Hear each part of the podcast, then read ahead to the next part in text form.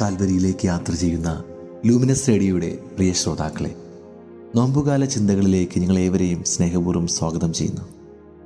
ദൈവകൃപയ്ക്കായി കാത്തിരിക്കുന്നവരുടെ പ്രത്യേക ശ്രദ്ധയ്ക്ക് ഈ നോമ്പുകാലം അഥവാ തപസ്സുകാലം കൃപയുടെ മഴപ്പെയ്ത്താണ്. അപ്പോൾ ചില പ്രവർത്തനങ്ങൾ നാലാം അധ്യായം മുപ്പത്തിമൂന്നാം വാക്യം അവരെല്ലാവരുടെയും മേൽ കൃപാവരം സമൃദ്ധമായി ഉണ്ടായിരുന്നു അതെ നഷ്ടപ്പെട്ട കൃപകൾ വീണ്ടെടുക്കുവാൻ കാൽവരിയിലേക്കുള്ള യാത്ര നിങ്ങളെ സഹായിക്കട്ടെ. വിശുദ്ധ യോഹനാന്റെ സുവിശേഷം ഒന്നാം അധ്യായം പതിനാറാം വാക്യം. അവന്റെ പൂർണതയിൽ നിന്ന് നാം എല്ലാം കൃപയ്ക്കുമേൽ കൃപ സ്വീകരിച്ചിരിക്കുന്നു. കൃപയ്ക്കുമേൽ കൃപ സ്വീകരിക്കുവാനുള്ള അവസരമാണ് തപസ്സുകാലം. ദൈവകൃപ നിങ്ങളിൽ സമൃദ്ധമായി ഉണ്ടാകണമെന്ന് പൗലോസ്ലിഹ നിരന്തരം നമ്മെ ഓർമ്മിപ്പിക്കുന്നുണ്ട്. കൃപ സമൃദ്ധമാകണമെങ്കിൽ പാപത്തിൽ തുടരുന്നത് അകറ്റണം. കുരിശിന്റെ വഴിയിൽ നാം ആവർത്തിച്ച് കേൾക്കാറുള്ളതുപോലെ ലോകത്തിന് മരിച്ച് അഥവാ പാപത്തിന് മരിച്ച് ദൈവത്തിന് വേണ്ടി ജീവിക്കാൻ തയ്യാറാകണം.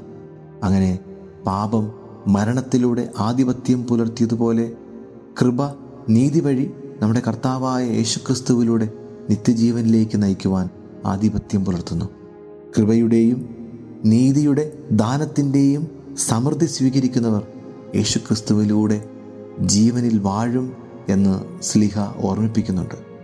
ദൈവത്തിന് സദാ നന്ദി പറയുന്നതിലൂടെയും ഞാൻ എന്തായിരിക്കുന്നുവോ അത് ദൈവകൃപയിലാണെന്ന് ഏറ്റുപറയുകയും ഞാനല്ല എന്നിലുള്ള ദൈവകൃപയാണ് അധ്വാനിച്ചതെന്ന് സാക്ഷ്യപ്പെടുത്തുകയും ചെയ്യുമ്പോൾ ദൈവത്തിന്റെ കൃപ നിരന്തരം നമ്മോടുകൂടെ ഉണ്ടാകും.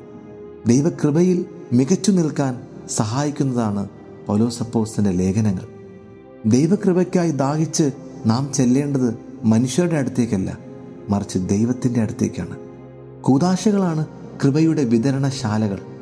വിശുദ്ധ കുർബാനയിൽ നിറയെ കൃപാസമൃദ്ധിയുണ്ട്. കുർബാനയിലൂടെ എന്ത് കിട്ടുമെന്ന് ചോദിച്ചാൽ ഒരൊറ്റ ഉത്തരമേ ഉള്ളൂ അത് ദൈവകൃപയാണ്.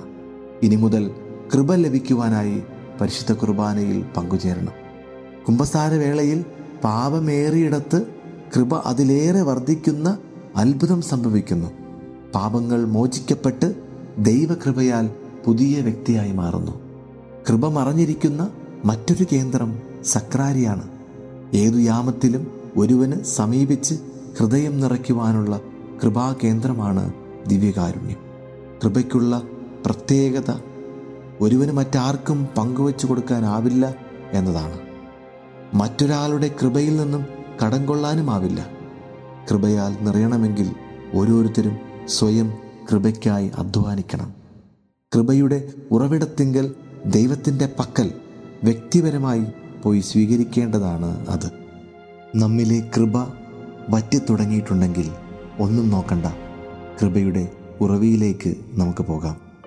ശോഭമങ്ങിയ മുഖവും സംസാരത്തിലെ ചില പൊട്ടലും ചീറ്റലും വ്യക്തിബന്ധങ്ങളിലെ കരിന്തിരി കത്തുന്ന ഗന്ധവുമൊക്കെയാണ് കൃപ വറ്റിത്തുടങ്ങിയതിന്റെ സൂചനകൾ. ചങ്ങാതിമാരെ ഇനി ഒട്ടും താമസിക്കേണ്ട. കൃപ ലഭിക്കുന്ന ദൈവത്തിന്റെ വക്കലേക്ക് നമുക്ക് പോകാം. കാൽവരിയിലേക്ക് യാത്ര ചെയ്യാം.